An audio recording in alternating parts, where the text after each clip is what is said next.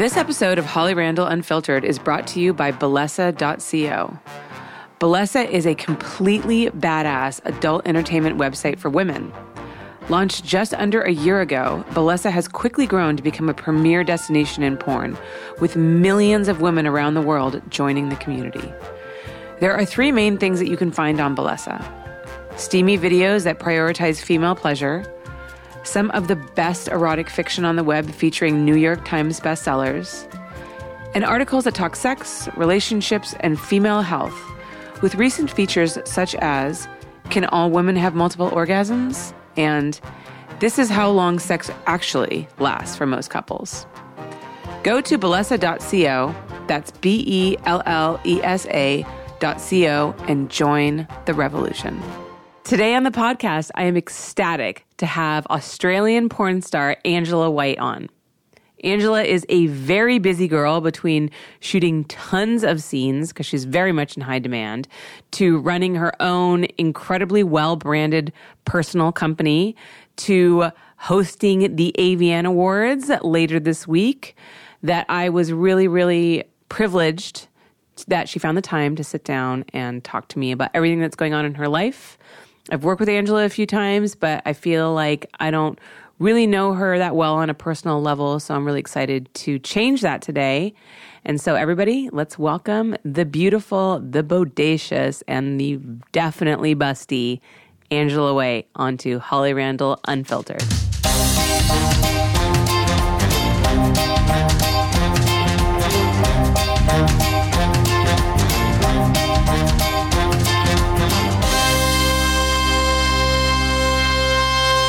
Welcome back to the show, everybody. And today I have on the beautiful Angela White. Angela, hi, how are you this morning? Hi, I'm really well. How are you? I'm great. I'm so excited that you came on. Thank you for inviting me. I'm excited to be here. I am a fan of your podcasts. I'm an avid listener, so I'm excited to be here with you today. You know, honestly, it's so funny because I don't know. First of all, I'm always super flattered when people in the industry follow, listen to my podcast because you know, we talk a lot about what goes on in the industry, and I, and I can understand how somebody from outside the industry would be interested in those things. But I always think that people in the industry don't want to hear about everyday work stuff. But I guess I don't think that's true. Do. Well, firstly, usually they're our friends. So, yeah. and we all want to hear about our friends. We want That's to know what our friends have been up to. We want yeah. to hear and what they've been up to on set and what they right. enjoy. And then in general, it's just interesting. And obviously, we'll talk about it later, but my research involves the industry. So mm-hmm. I'm always looking for information about how other people experience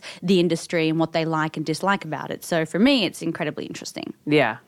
Um, well, I'm very flattered to have you on. I know that you're incredibly busy, and we had to. So, full disclosure, everybody, today is January 2nd. Yes. And I know this isn't going to release until um, the middle of January, right before the AVN Awards, which you are hosting, yes. which is amazing. Thank you. Um, so we were just kind of talking about, you know, what we did for New Year's Eve. And you stayed home and you worked and you were productive, right? Yes. Because that's the kind of person that you are. And then you worked on New Year's Day? Yes. Did you do a scene on New Year's Day? I did Day? a scene, yeah. I did that, an anal scene with Manuel Ferrara. Who works on it's you know what like porn just doesn't take holidays. They just no, don't. No, you don't I mean, unless you specifically schedule yourself a holiday, you you won't have one. Have you ever you have never worked on like Thanksgiving or Christmas Eve or anything, have you? No. Okay, so just New Year's Day. Yeah, New Year's Day. Wow. I would have worked on New Year's Eve, but I mean, I did. I did other kinds of work. I didn't right. shot, so I, I, I didn't shoot. Sorry, so I did editing and right. I did my emails and did all that sort of paperwork. Yeah. Um, but I would have. I would have shot a scene. What a way to bring in the new year. I guess so. Yeah. I guess so.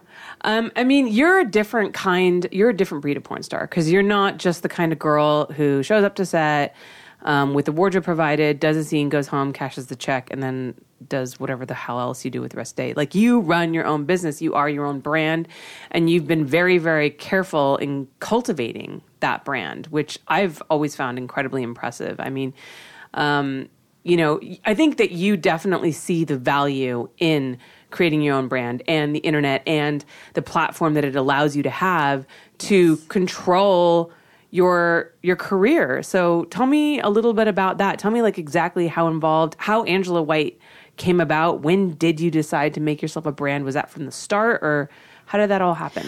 Well, I got into the industry to explore my sexuality. So that was that was the main reason. Those were my main motivations were to be able to express and explore my sexuality with like-minded peers in a safe environment. And in the beginning it was really just that. I just wanted to have sex and I wanted to have kinky sex and I wanted to have sex that I couldn't have outside of the porn industry. So I began exploring that with other companies, but what I realized was that I was still portraying what they uh, like their idea of sexuality like mm-hmm. the fantasies that they had written and that was fun i enjoyed that but there were fantasies and scenarios that i wanted to play out that I need really needed my own company to do. So to to to be able to really make it my own. Right, because you were sexual like from a young age. Like in high school, I think yeah. I remember reading that you were teased a lot about your sexuality and um, that you found that porn was finally a place where you felt at home and you could be comfortable with who you were. Yeah, so I, I mean, I, I was very sexual from a, a, young age, and I lost my virginity at what fourteen. So I don't know if that might That's be considered. Not, yeah, it's, it's, it's not funny. that young. It's like some people might consider that young, but I remember I didn't lose my virginity till I was sixteen. Yep. and all my friends lost it at fourteen, so I totally felt like left out. It probably depends on like the area you grow up. I think so. Yeah. As well. Yeah. So, so, but that age was really uh, that was those were my formative years. So i really came into my own sexuality at that point. I realized that i was very much attracted to both men and women. And so i was criticized a lot. Um, i was criticized for sleeping with a lot of guys and i was called a slut. And then when i slept with women i was teased as a lesbian or in australia the slang is lemon. So i had lemons thrown at me. So yeah, that was fun. Um, so yeah it, but, but you made lemonade. I did. That's when right. life gives you lemons, you made lemonade. That's Sorry, right. I couldn't. Resist. No, please. um, but it, basically, in that period, I realized that no matter how I was going to express my sexuality, it was going to be deemed inappropriate. Right. And so, w- sexuality is such a core part of my being mm-hmm. that that really it, it, really had an uh, effect on me. You know, I, I, really wanted to feel comfortable in my own sexuality. I wanted to be able to express myself and I wanted to be supported in doing that. I didn't want to feel shunned or criticized or outcast.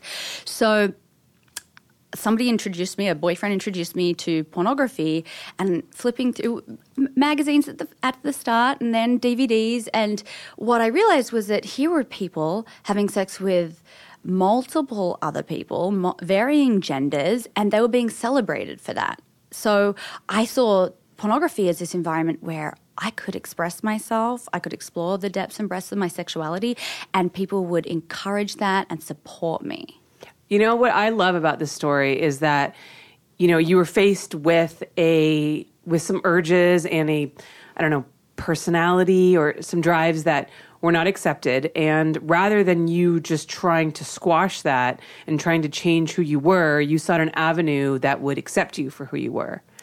Well, I, I almost feel like I didn't have a choice. Mm-hmm. I mean, sexuality is such a drive for me. But people try to repress it mm, all the time. That's and true. that's, I mean, honestly, I feel like that is a a big reason that we have all kinds of problems in the world. I mean, I've said this before and I'll say it again. You know, those countries that suppress sexuality, that outlaw porn, have the highest rates of violence against women, sexual violence. I mean, human beings are sexual creatures. Yeah. And when you, the more you try to repress that sexuality, the more it works itself out in like very destructive ways. I agree with that.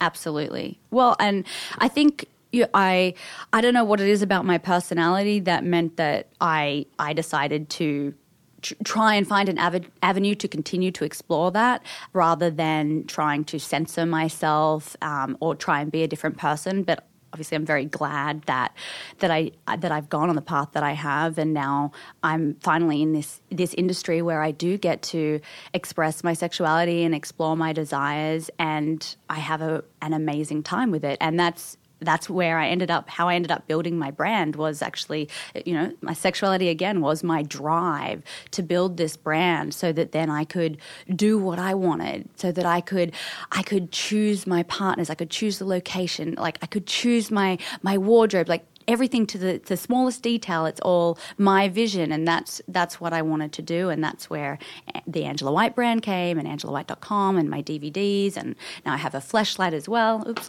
Um, so yeah, it's it's been an amazing journey. And you're very specific about um, your brand and your look because I have worked for you before.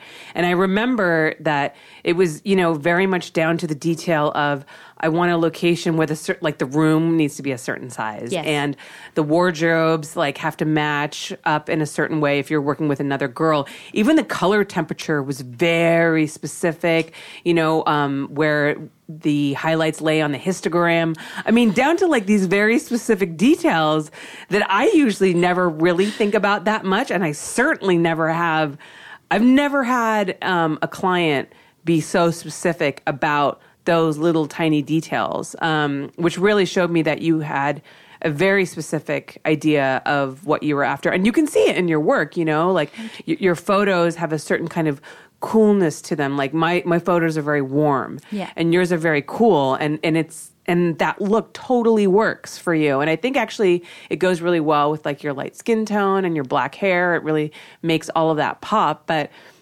yeah, it was really interesting for me, and especially like working for a model, you know, because a lot of them are not as invested technically in their product as as you are, you know. And I mean, I can't tell you how many models I've shot for that I send them raw pictures afterwards, and they're like, "I can't open these on my phone," oh. and I'm like, or I send them a zip file. I, I can't open this. Are you trying to open it on your phone? Yes. Okay, you need to open a zip file on your laptop. And what's this? What's this file? I can't open it. I'm like, oh my god god.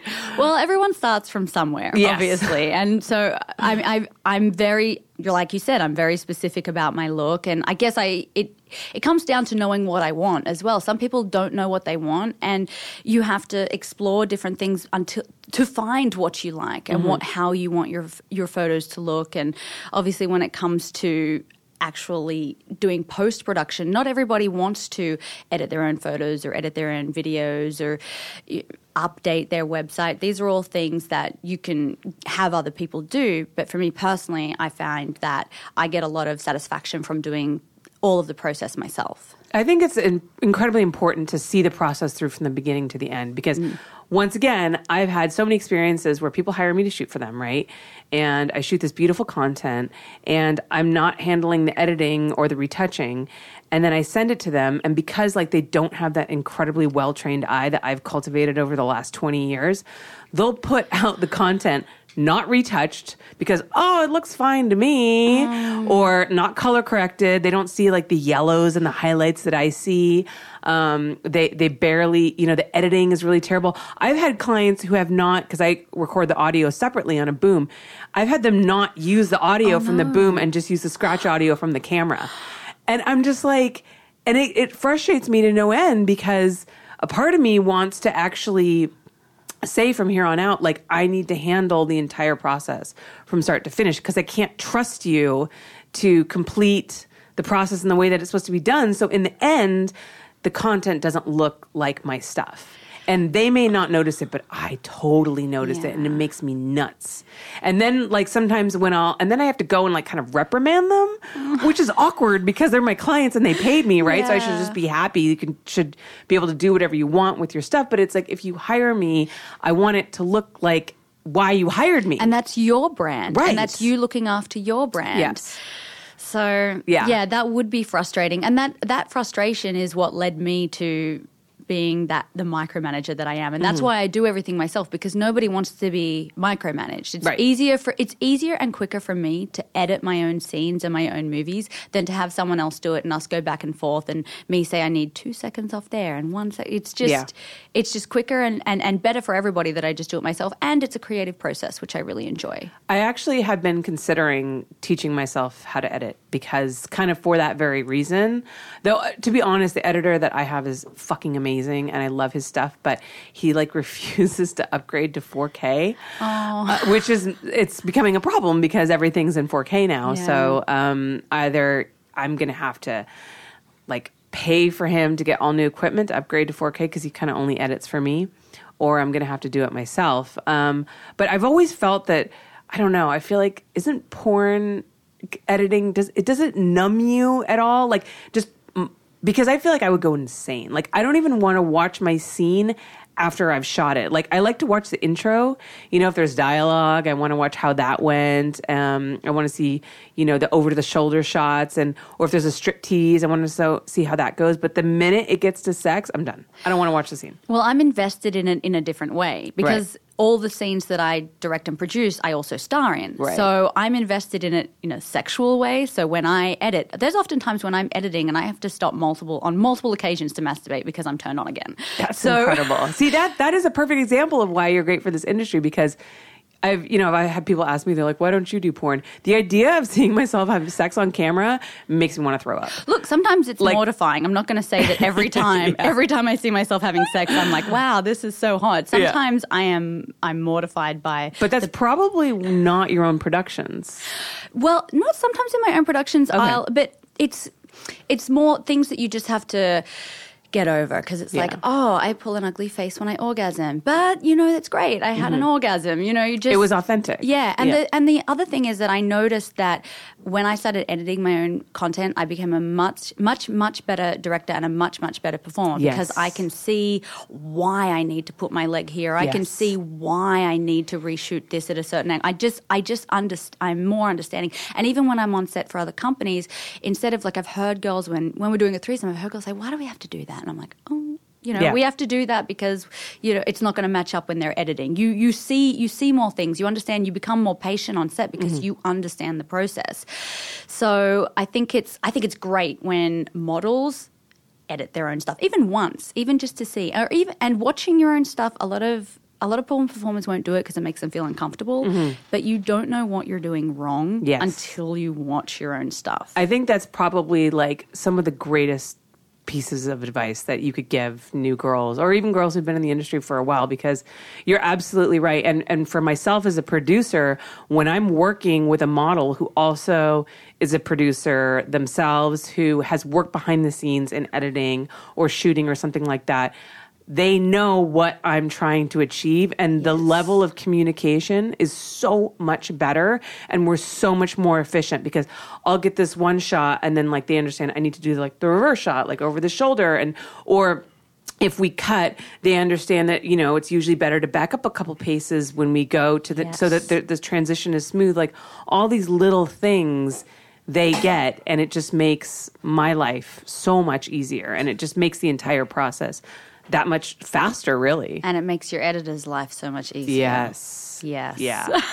exactly. yes. Exactly. So, um, can we can we see what's in all the boxes? You can. Well, one of them I won't show you. Oh, sorry. One of them I won't show you because I know this is going to go on YouTube. There's this bag has some Oh, some very naughty yes. things in it. it we, okay. has some DVDs in it. So okay. these are to to give away to your listeners or however oh. you want to do their, ah. their gifts. You can do it. You can keep them all for yourself, whatever you want. Well, maybe I'll just use them all and then I'll give them to. Uh, yeah, just take take what you need from them and okay. then you can give them away. Okay. So this has an Angela White hat in it, so I can get this. Oh, we can. These are yeah. and these are great hats too. I've yeah. seen these. Look at this. This is amazing. I love this. I, you know, it's funny. I have like the circular logo as well, but um, I don't know why yours looks way cooler than mine. Like I feel like I would not wear a hat with this with my own logo on it, but I would totally wear yours. I think that well, I, I don't wear a hat with my own logo on it, but but that's because it seems it's weird. Yeah, it seems a little like I'm sure there are plenty of people that would wear a hat with your logo okay, on it. I'm gonna maybe I, yeah. I made well as you know I made the robes with yes, my own logo on it. They, oh, they were so soft so and cushy, comfortable. Yeah, they really are like better than the robes that I have. Yeah, yeah, they're really really nice. Yeah, I love how you have your own branded shopping bags and yeah. boxes and everything. This is amazing. I'm I'm very detail oriented. I'm gonna have to ask you where you got all this done. Yeah, because, I can give you all the info. Yeah, this is fantastic. Okay, what's in the box? What's in the box? What's in the box? The in the fucking box? well, there's a there's another hat. There's okay. a t-shirt. I think there's some stickers in there. So Ooh. yeah. Okay. All right. I'll have to break that out later. Okay. So listeners and Patreon members, I'm definitely going to be adding this as little prizes for you guys. So make sure you stay tuned because this is far too generous for me to keep just for myself. Well, there's, I mean, that one has a hat in it, so you can give away the box. You can keep the hat. I might, I might keep. You know what? My boyfriend would 100% wear this because my boyfriend loves hats. Oh, give, give he him wears hat. hat. Like we have a coat rack. It's just a hat tree. Oh, nice. He, he, must have like 15 hats on it. So give him the hat, and there's two DVDs the in sure. here, and you can put one of the DVDs in that bag. Then, okay, cool. Yeah. Awesome.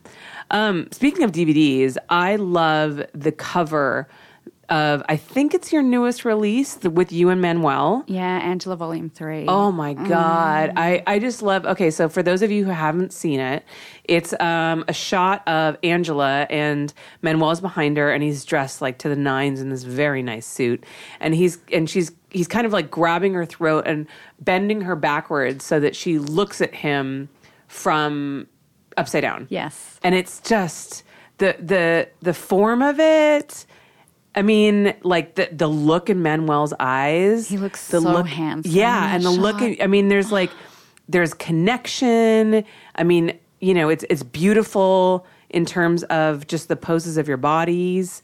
I mean, it's just like. Thank you. Did you? Come? That wasn't that wasn't even the cover. That was just an advert. That was just a marketing shot. Okay. So and then you were just, okay. Did you like come to set?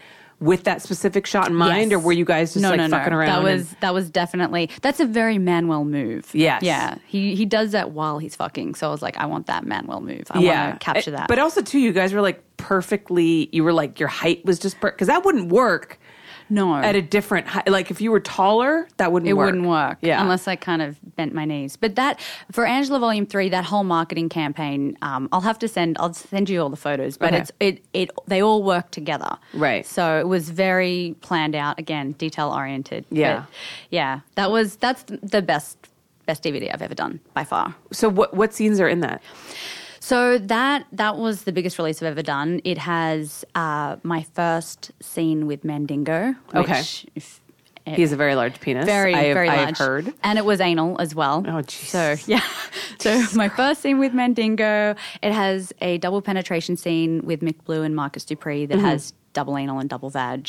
So wow. that was a huge scene. Then it has um, it has two gangbangs in it. It has an interracial gangbang and then another gangbang with double anal, double vag, and some triple penetration. And then the the most incredible scene for me was the scene with Manuel, and that was my first cream pie scene.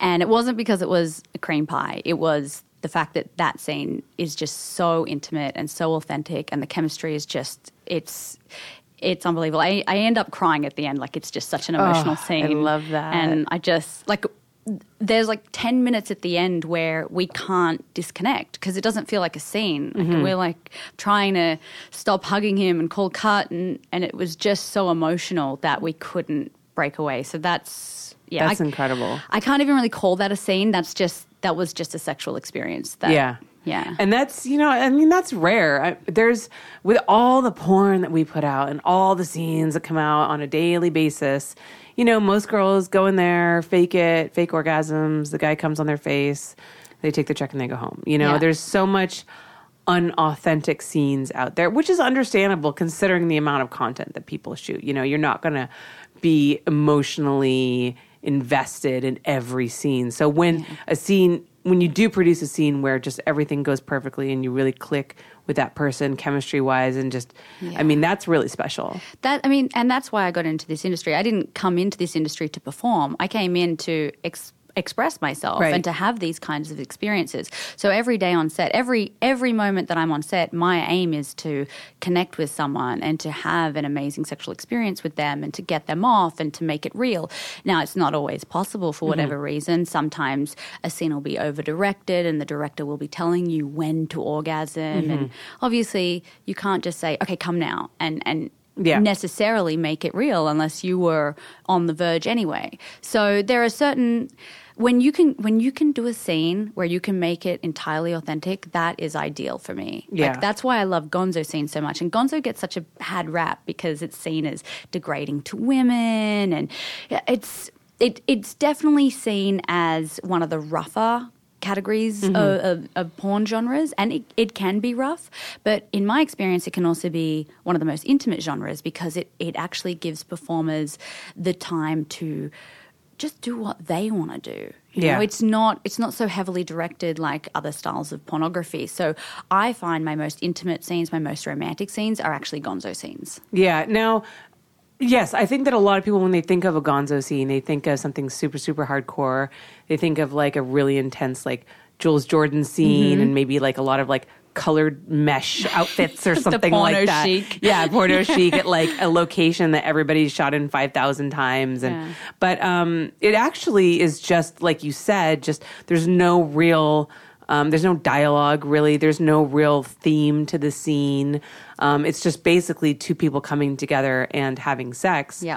And um, and also too, I think it means that uh, you break the fourth wall in you, terms of you shooting. You don't have to, right? I think that's where it originated, yes, though. Yeah, it was that you actually acknowledged the camera. Yeah, it was that style of, of Gonzo journalism, and mm-hmm. there's no, there's basically there's no artifice to it. You're not right. pretending that somebody's not there filming. They're right. they're almost part of the scene a lot right. of the time. Mm-hmm. Um, but Gonzo's kind of evolved. You don't have to break the fourth wall. And now when we talk about Gonzo, it's really just a scene with with no storyline, usually a floating camera. Mm-hmm. Um, so the camera follows the action rather than mm-hmm. being on a tripod. Right, and it's it's a scene where the performers generally just do whatever the fuck they want. Yeah. And that to me is magic. That's yeah. where the magic happens because right. you're creating an environment for spontaneity. And when mm-hmm. you create that environment, you don't you don't know what's going to happen. Right. You like that's where you can have those those moments of intimacy and and creativity, sexual creativity that you can't in a scene that that has a very specific storyline. You have to say this. Ooh,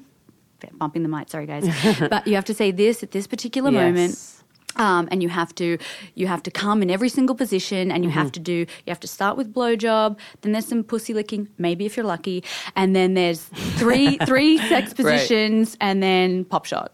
Gonzo right. Gonzo throws that um, that kind of uh, um, that structure. That structure exactly. Yeah. It throws it out the window. Yeah, you know, I think that um, I think some people need the structure of you know certain scenes like people you know maybe new girls or you know people who just want to go through the you know steps the the different positions and then like i said go home. So um but i think that that gonzo like you said can be i think some of the fiercest scenes come out of a gonzo scene if you have the right performers together. Yes. That yes. really know what they're doing enjoy what they're doing and then just like go for it. Because I, i've shot scenes like that before where they'll pull something and I'll be like, what the fuck is that? Yes. Or like, just did not expect that. You know what I mean? As opposed to a scene where I have to, you know, because certain clients want very specific things, like you said, and I have to make sure that we do certain positions. I mean, these days I get scripts with like photos of positions that they want me to shoot. And I get it. They're looking just to break the monotony of the same old positions all the time and do something different and creative, especially for ad moments um, to just pique people's interest because there's just so much content out there. Yeah. But, but when you can get like great performers together and just let them do what they do, you can get some amazing magical stuff. That I agree with that 100%. And what what I find um, saddening about when they uh, when companies will give a script that actually has the specific positions in mind is that you know you're not really allowing the performers at any point to just do what they would naturally do and mm-hmm. connect on maybe they they really they both really love this specific position it's not it's not in the script i mean a lot of uh, companies will, or directors will still let you just you yeah. know, add it in there. But, you know, sex- sexuality is so creative mm-hmm. and you can stifle it if you're like, okay, do one, two, three, and four, and that's mm-hmm. it. Yeah. It's like, okay, well, what about what about the creative aspect? I remember we we re- recently shot a solo, mm-hmm. and remember I kind of broke the mold of mm-hmm. what was what we were supposed to be doing, and then we kind of had to we kept that, but then we had to redo it with the specific explicit shots that they needed. I started yeah. humping a pillow, so yeah, yeah which yeah. is which is I'm I, I am one to do. Yeah, um, which, There's a whole fetish for that. Yeah, there is, and for me, it's it's actually a way that a lot of women do get off. Mm-hmm. It's maybe not necessarily a pillow, but humping things and rubbing on things. Yeah. but in porn, we want to make sure we see the the pink. Yeah. We want to make sure that you Because guys want to imagine that you're like preparing yourselves yourself for their yeah. entrance, I think. Yeah. That would be my I'm not a dude, but that would be my guess. and, and, there's nothing wrong with that. I still yeah. enjoy I still enjoy those those scripted scenes, mm-hmm. but um, I really feel like I come into myself when I can do whatever I want. Right, right.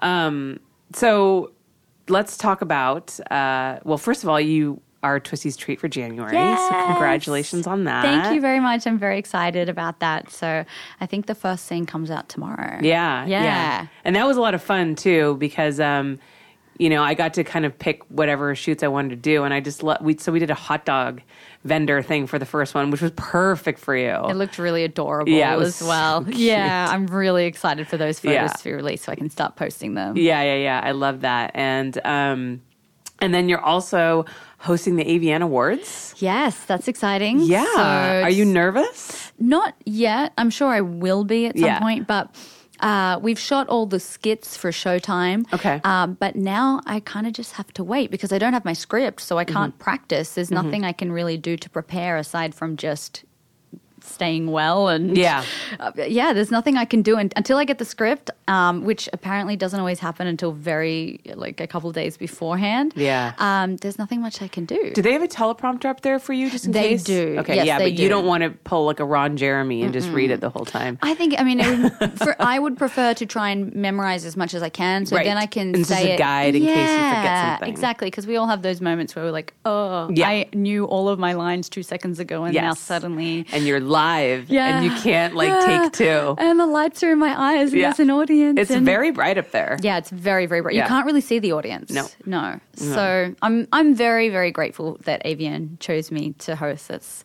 very very cool, and I feel very welcomed into the industry, which is. Really amazing. Well, I have never heard anybody say a bad word about you. I mean, if I had, I wouldn't tell you. But um, but honestly, you. like Thank I you. mean, you know, you're you're a dream to work with. You're a professional.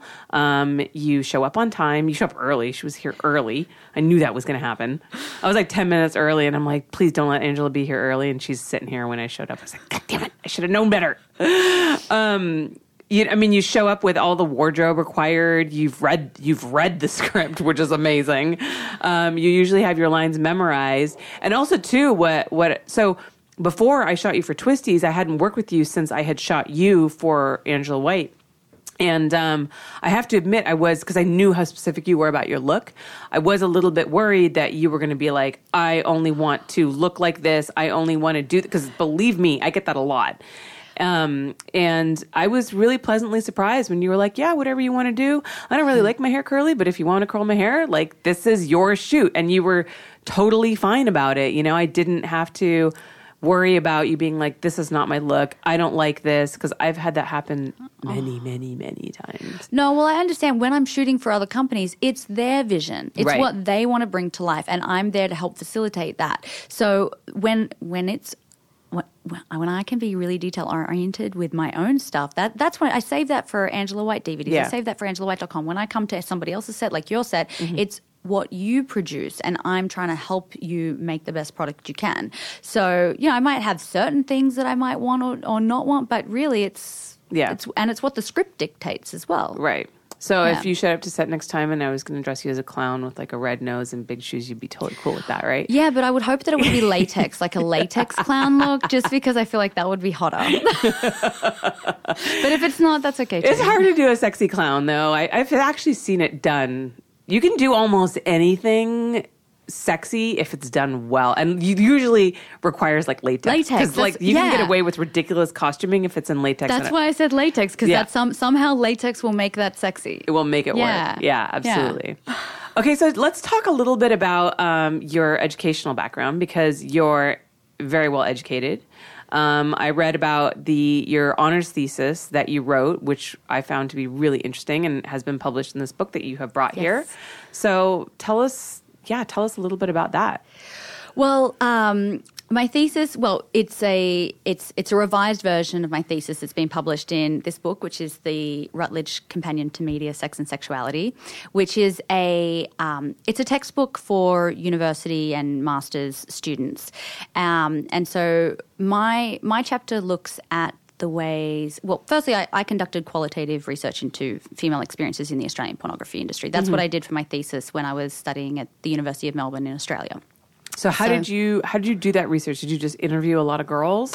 I actually had the girls write personal narratives, and the reason I did that was because with interviews you can even subconsciously ask like leading questions. Mm-hmm. So I really wanted to have the women speak about their experiences in their own words because there, there is actually a lot of uh, research being done on the pornography industry, but very little that actually speaks to the performers themselves. Mm-hmm. And most of that research focuses on women, which is why I chose chose to look at female experiences.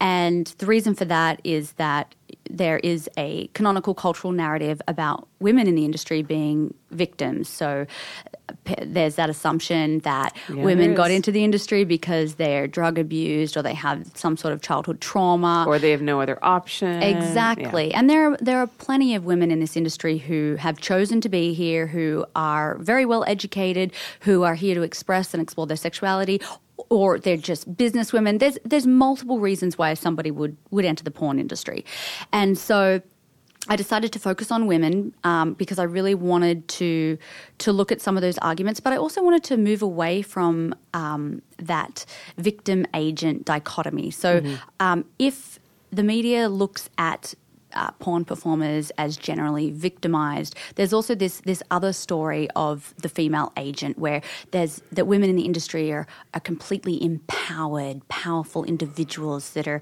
paving the way. They're freedom fighters, which there are definitely women like that in the industry, but um, a lot of experiences fall somewhere in between. Mm-hmm. So um, I wanted to ask women to write personal narratives about their experiences in pornography, and I didn't want to restrict what they they spoke about based on my questions or or my biases or what I want to hear. I wanted them to represent themselves because uh, people in this industry are experts on their own lives. Right. But a lot of the research done doesn't listen to their voices. It doesn't actually speak to them. So researchers, academics, feminists, um, journalists, a lot of the stuff that's put out about pornography just talks about it but doesn't talk like says a lot about what they think people are doing in the industry, what they right. think people's experiences are, but we never hear the voices of the women or the men involved in the industry. So that's what I really wanted to do with this piece. Um, and there were a lot of interesting there was a lot of information that that I garnered through that research, um, and some of it was actually that this canonical narrative of victimization actually constrains the way performers speak about themselves. So I never asked them do you feel degraded? Do you feel victimized? I never asked them about about that. I just asked right. them to write about their experiences, which could have gone on in any direction. Right. But a lot of them started with, "I don't feel degraded." You know, I'm I'm not a victim. I came in here. Be, I chose to be in here. So because they're faced with that question so all often, the all the time. That's like the, the biggest time. question is like, do you feel? And i've you know, obviously, I find myself asking that question too, just because I know that so many listeners and just you know, porn fans in general want to know that question because that's been you know the argument against porn for as long as I can remember. Yeah, but notice um, there's actually a bit of sexism in this because it's always the women, women. that are seen oh as God. victims, exactly. exploited. The men, the men, no, the they're men kings, are they're fine. Yeah, you they're never not victimized. see. Yeah, you never see groups like rallying for the rights of men and mm-hmm. like you know these. Uh, one, oh, you know, whenever people ask me that question, my first response is that's an inherently sexist question. Yes. And this is why. And you just articulated that so much better than I ever could have. But yeah, 100% I agree with you. Yeah. So. Um, yeah, and, and because this question about exploitation is asked so often, the that when you do start asking performers about their experiences, they feel like they're constantly having to to to counter argue against yeah. this question. So yeah. we we don't learn about the interesting things that are happening them about uh, to them in the industry. Their their interesting experiences because we're so entrenched in these debates about their victimization. Right. So I wanted to move beyond the victim agent divide and just kind of find out like you know what what they liked, what they disliked, what they're you know, just any, I mean anything that they really wanted to tell me. And what, the most interesting thing, and that's what this chapter focuses on, the most interesting thing for me that came out of it was the way that performing in pornography actually had an effect on their sexuality. Mm-hmm. So, um, for example, one of the women that I um, that I engaged with, she entered the industry um, identifying as heterosexual. She uh-huh. she was in a committed relationship with her boyfriend. She had absolutely no sexual inclination towards women, and she decided to do girl girl porn um, because it was a job. You know, she didn't feel like it was going to have any effect on her her sexuality, and she could still identify as heterosexual. Right. However, during the scene, she ended up orgasming and that those experiences of unexpected pleasures actually made her question her own sexual identity and the reason this is interesting to me is because i, I, I believe that sexual identity categories are, are quite restricting i think that uh, you know we're sexuality is is fluid and it's very hard to place ourselves inside a box. Like i have identified myself in the past as bisexual but even that is is incorrect because i'm not necessarily only attracted to two genders. You know mm-hmm. and I'm, I'm attracted to many many different things.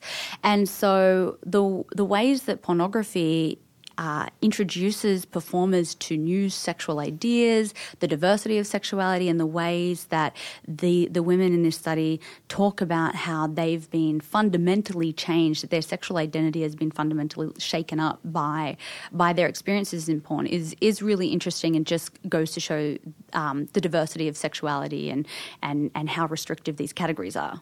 Yeah, you know, I, I've noticed from my interviews from doing this podcast how many girls have told me that they have you know, grown into their sexuality, have grown up sexually in the industry. I mean, Asa Akira told me that. Mm-hmm. You know, Nicole Aniston had never masturbated um, an orgasm on her own until she came into porn.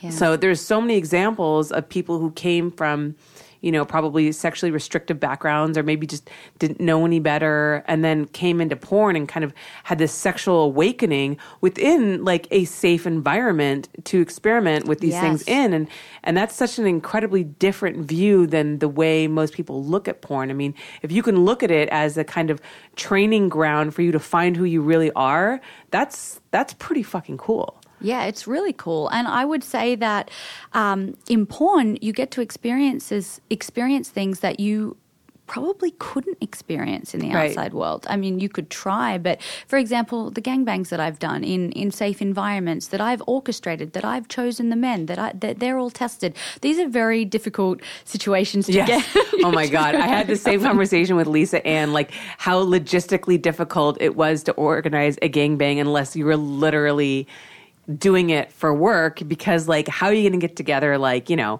five six guys who all like each other who are yes. all like cool like having sex within seriously close proximity to each other on the same day who all have like clean tests you know?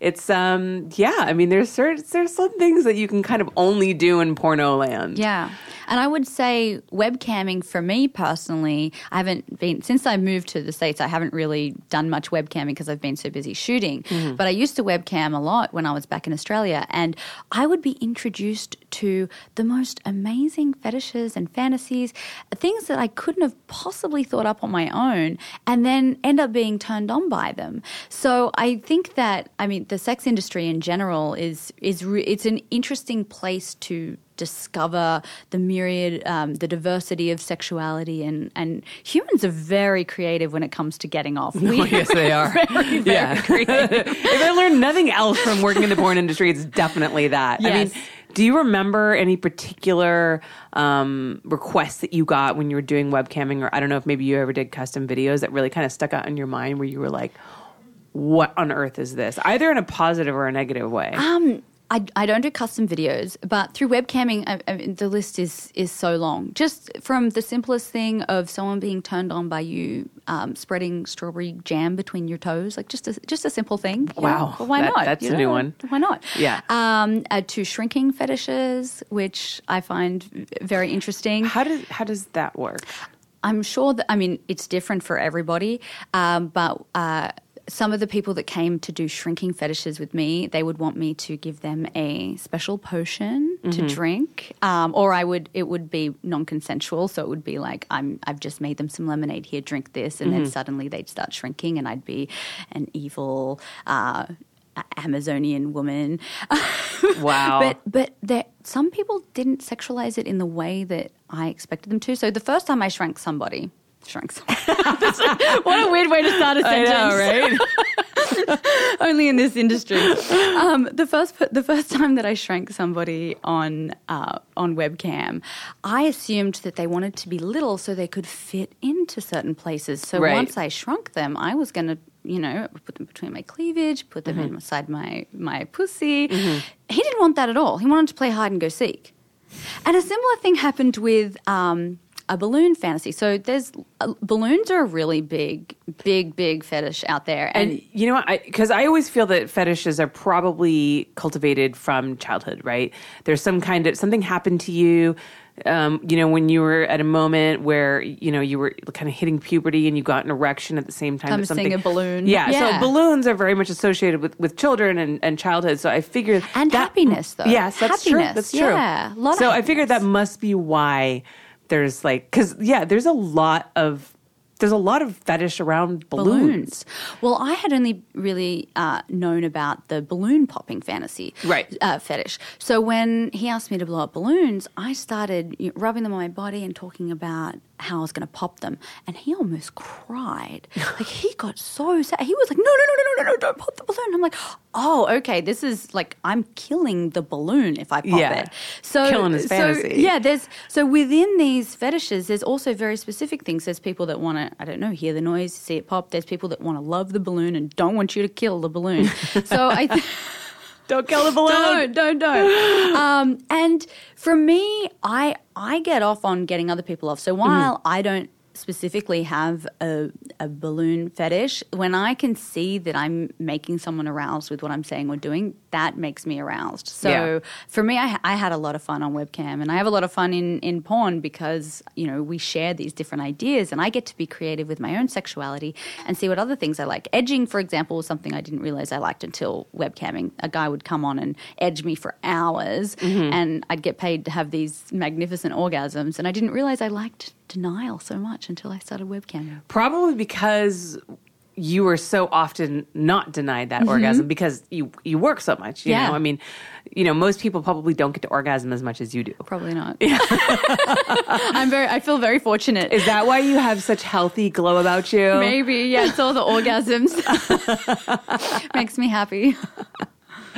So, um, okay. So I mean, that's that's really fascinating, and um, I I love exploring the psychology of human sexuality because I think, like you said, it's so multifaceted, it's so complex, and there's still so much we don't know about it. Yes. You know, and it's it's one of the strongest drives behind all human behavior. So it runs very very deep in our core.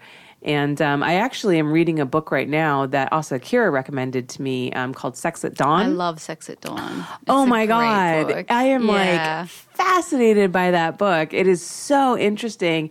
And, you know, I always uh, subscribed to the idea that women and men were biologically different sexually and that's why you know men were so much more promiscuous and and women weren't so much because you know it made sense to me that men wanted to spread their seed as often as possible in order to procreate the human race, and, and women did not want to because they had to bear the children and the yeah. responsibility of all of that. But this book kind of talks about how a lot of of that is really brought on by you know the cultural yeah. norms that we've have been programmed in us since a very early age and how um, back in the hunting and gathering times you know when you were in these groups very, very small groups that were constantly traveling, that sex among multiple people was very common because yeah. the entire group raised the children.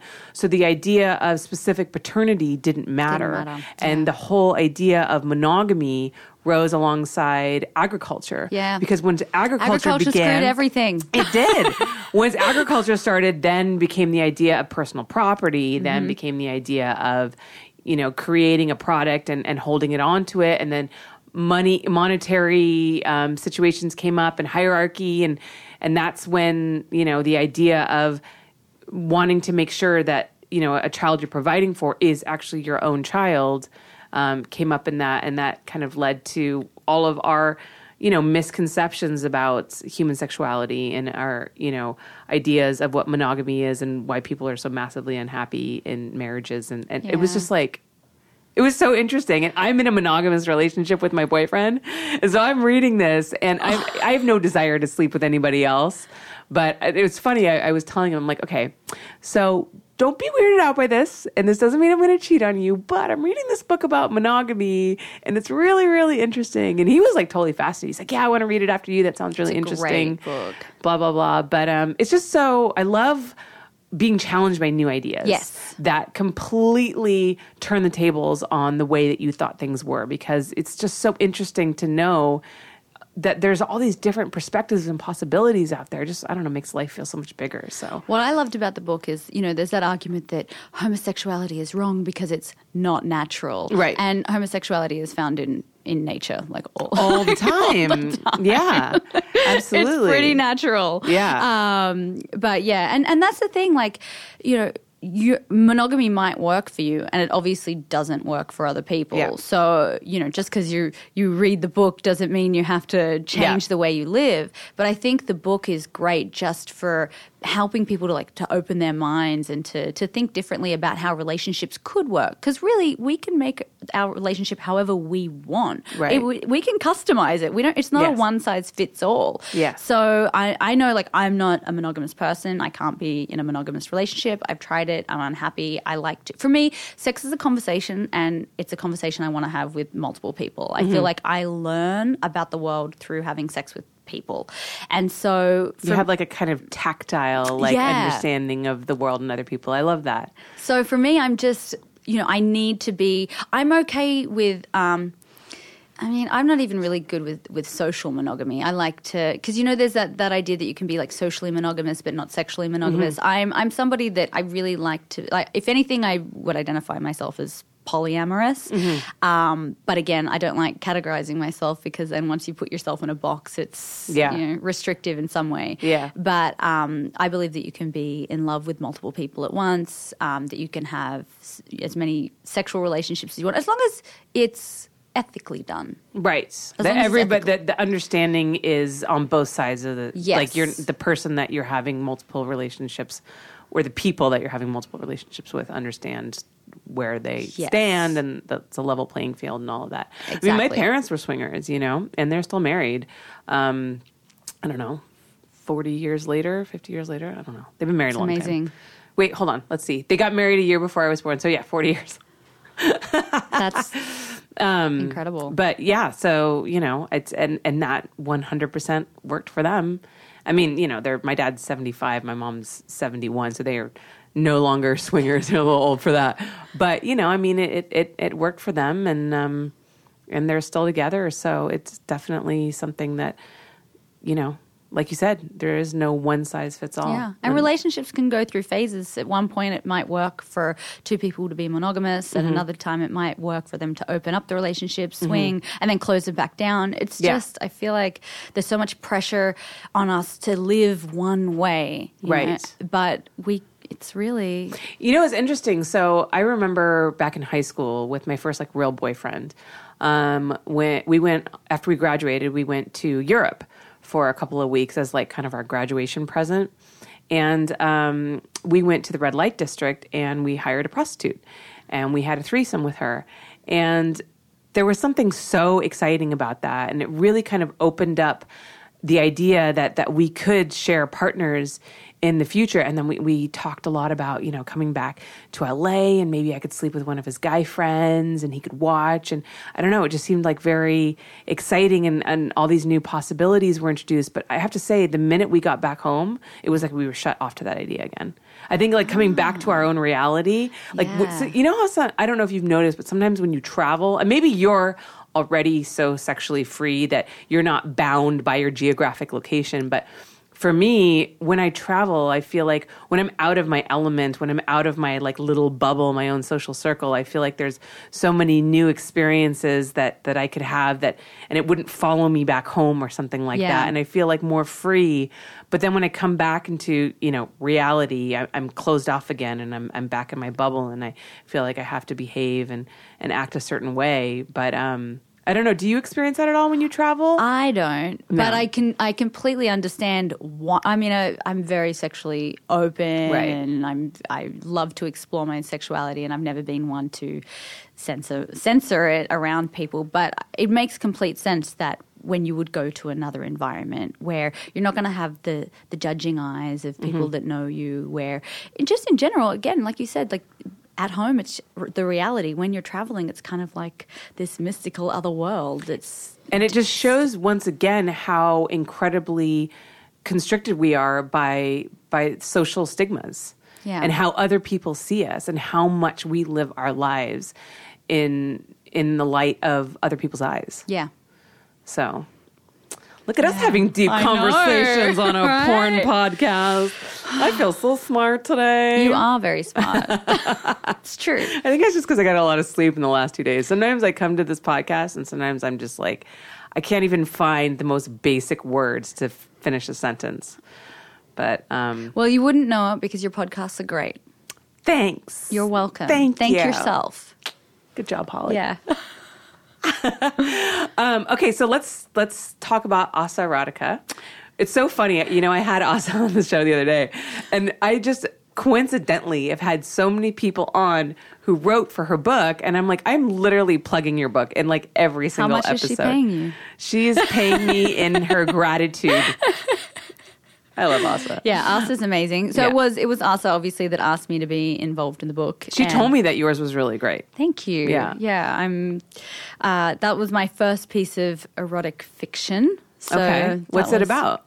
Um, it's it's it's about a lot of things. It's it's about the erotic charge that you can get from being cheated on. Basically, okay. it's kind of it's it looks at. Um, that dichotomy of being kind of devastated and heartbroken, but also incredibly turned on, which I think is something that people can experience. I know I've experienced when I've been when I've been cheated on mm-hmm. um, before I realized that I couldn't be in a monogamous relationship, and that right. wasn't that wasn't the reason that I realized that. That was right. more in myself that I need to be able to be sexually free. Um, so it looks it that's that's basically what it's about. It's um, definitely kind of looks at I guess it's it's about emotionality. Okay. Is there a passage from it that you might want to read? I can. Uh, this was I actually already had this marked because I I, I noticed that you had it marked. That's why I asked. I'm like because I know she doesn't have to thumb through it. Um, I had it marked because I did a reading with Asa at mm-hmm. the Barnes and Noble at the Grove, so it's still marked. You know, it's funny. I went to go see Asa do her reading like the next day or something like that at the Ripped Bodice, and Dana DeArmond pointed out that most of the audience were people that had already been to the Barnes and Noble. Oh, so they were hearing the stories again. Yeah, they were just li- like they had groupies. Oh, it that's was, really nice. Though. Yeah, it was really cute. Yeah, I really appreciate that fans come out and support us, not just yes. as performers, but actually as intellectuals or all the other endeavors that we undertake. I think that that's really sweet of fans to do. Yes. So shout out to the fans for actually coming out for for a book reading. Um, so I my my I I did like quite a short passage, so I could probably okay do it if you want me to do it. Yeah, absolutely. Okay. I wish I was Becky. I bet you really give it to Becky. I bet you want to unload as soon as she lowers her fat cunt onto you. I bet you struggle to hold onto your cum from the very second her chubby lips wrap around your shaft. Maybe even before that. Maybe you only have to see that well padded pubic mound and you're ready to pop. But you don't. You don't want to come too quickly for Becky. You want to impress Becky with your stamina you want to make sure you fuck Becky long and hard. I bet your testicles ache as you try to resist your approaching orgasm. I hope your nuts hurt as you put yourself out for Becky, as you hold it all in for Becky, as you struggle on for Becky. Your eyes are closed. Are you thinking about Becky? I grind my hips onto you. I try to bear down hard and heavy. I try to crush you like Becky's massive hulking body does. Becky can get that cock of yours balls deep inside her. Becky's hefty frame drives your prick in further. I want your dick that far up me. No matter which way I twist or turn, I can't make myself heavy enough. I'm not heavy enough. I'm not enough. I want Becky's weight on me. I want Becky's enormous rolls of luxurious blubber, her pendulous breasts, her big fat belly, her plump ass, her thick thighs, her chubby ankles. I want Becky. I want Becky to climb on top of me and squash me down onto you. I want to suffocate under the weight of Becky's bloated tits. I want Becky to sit her pudgy ass on my face. I want her fat to tumble down the sides of my cheeks so I can't breathe. I want Becky to flatten me, trample me, pulverize me. Your hands grab at me, but you can't get enough flesh. Becky has more than enough flesh. Becky has ample flesh. Becky has excess flesh. Becky is flesh. You give up trying to grab my flesh and just focus on my nipples. You twist them between your thumb and forefinger. You tweak them, you yank on them, you squeeze them far too hard. But it doesn't hurt as much as Becky. I can feel you getting close for Becky. You're using my body, using me endlessly. Every stroke is for Becky. You want me to be Becky. You're imagining I'm Becky. You wish I was Becky. I wish I was Becky. Go on. Give it to me. Give me Becky's cum. Damn, girl. That was great. Thanks. That's You- part of it. Yeah, I, Yeah, yeah, yeah, that's I, an- fig- I figured that wasn't the whole thing. There's more. You also read that very well. Thank you. Like you really put a lot of emphasis on certain part. I mean, you know, and your your cadence changed, and that was that was very impressive. Thank you. Well, it's it's supposed to be. I feel like my piece should be read out loud because it's Yes. kind of got like a staccato rhythm, Yes. and it's about like that anger and that kind of like, you know, it's sort of like I'm turned on, and then and then you're angry, and then you're, you know, sad that you're not enough, and then you're Yeah. yeah. It's sort of All that, yeah, it really shows that kind of all those conflicting emotions that Yeah. swirl through your head in in something like that. yeah. I also love too that she's like a bigger woman. Yes. And that you sexualized her in that way. Yes. So instead of, you know, because society so often sees bigger woman as being, you know, disgusting. Yeah. Um, you made it you made it sexy. Yeah, I want I want to feel that weight. Yes. And and obviously the fact that, you know, she's the other woman and she's heavier than me just shows that, you know, there are people that prefer bigger women, Yes. curvy women. So Yes. it's like that there's that cultural assumption that if you're going to be cheated on, you're going to be cheated on with like a really skinny blonde or whatever. Right. You know, it's there's that assumption, but that's not how the world works. And bigger women are beautiful, and I'm I'm a bigger woman myself. Like especially, I mean, in this industry, I'm considered Yes. far curvier than Yes. than the average.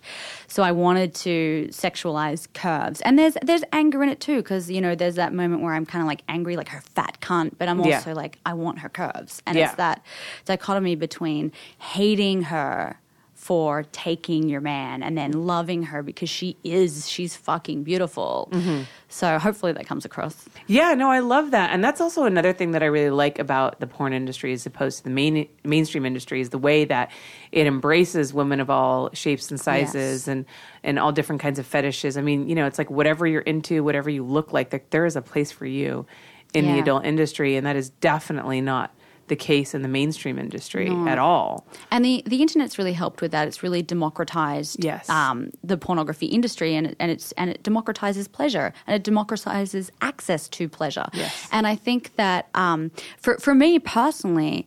Uh, when when I had decided to get into the pornography industry, my body wasn't being represented on mainstream media, at least not in a in a positive way. So Right. I, I mean, I'm I'm not quite in the BBW category, but I'm definitely You're a- definitely not in the no, BBW but- category. Well, um, I am. I'm. I'm. Th- um, now there's this movement, like the the Inst- Instagram has made thick something something good, something Mm-hmm. Yes. desirable. But when I was growing up, being thick was not desirable. Uh, yep. So for me, when obviously I entered porn to express my sexuality, but the second part to that is that it was the first time I had my body really be desired. Like the Mm-hmm. first time that I felt like actually um, my body is something that people want to pay for. And in a in a capitalist society, being commodified is actually it's like saying you know your body is worth something. Yes. And before then, it was like I always felt like I was too fat, or you know my boobs were too saggy, or whatever. Like now, I realize oh, natural boobs hang. That's what they do. Right. That's just how natural boobs look. And you've probably learned from having big natural boobs exactly how to do that kind of boob play that guys are into, and they want a lot of that that swinging, the movement. Yes. I mean, you are the queen of getting your boobs to bounce when you walk. I've noticed that from like your little Instagram videos. Like you make those things shake in a way like you really like. it's become a thing. Like Yes. the the Angela walking. That's, Yes. that's that's the thing, and that they want to see uh, a lot of people that like curvy women. They want to see the the movement. That's what they like about. It. They like the touch. It's soft. They Right. like the way they move. They want to see them hanging. Um, so you know, I've learned to embrace my curves and love my body through working in pornography and seeing that actually, like, even if um, other people, you know, there's going to be certain people that, that don't like it, but there is a market for me, and Yes. people do like seeing my body. So. Yeah.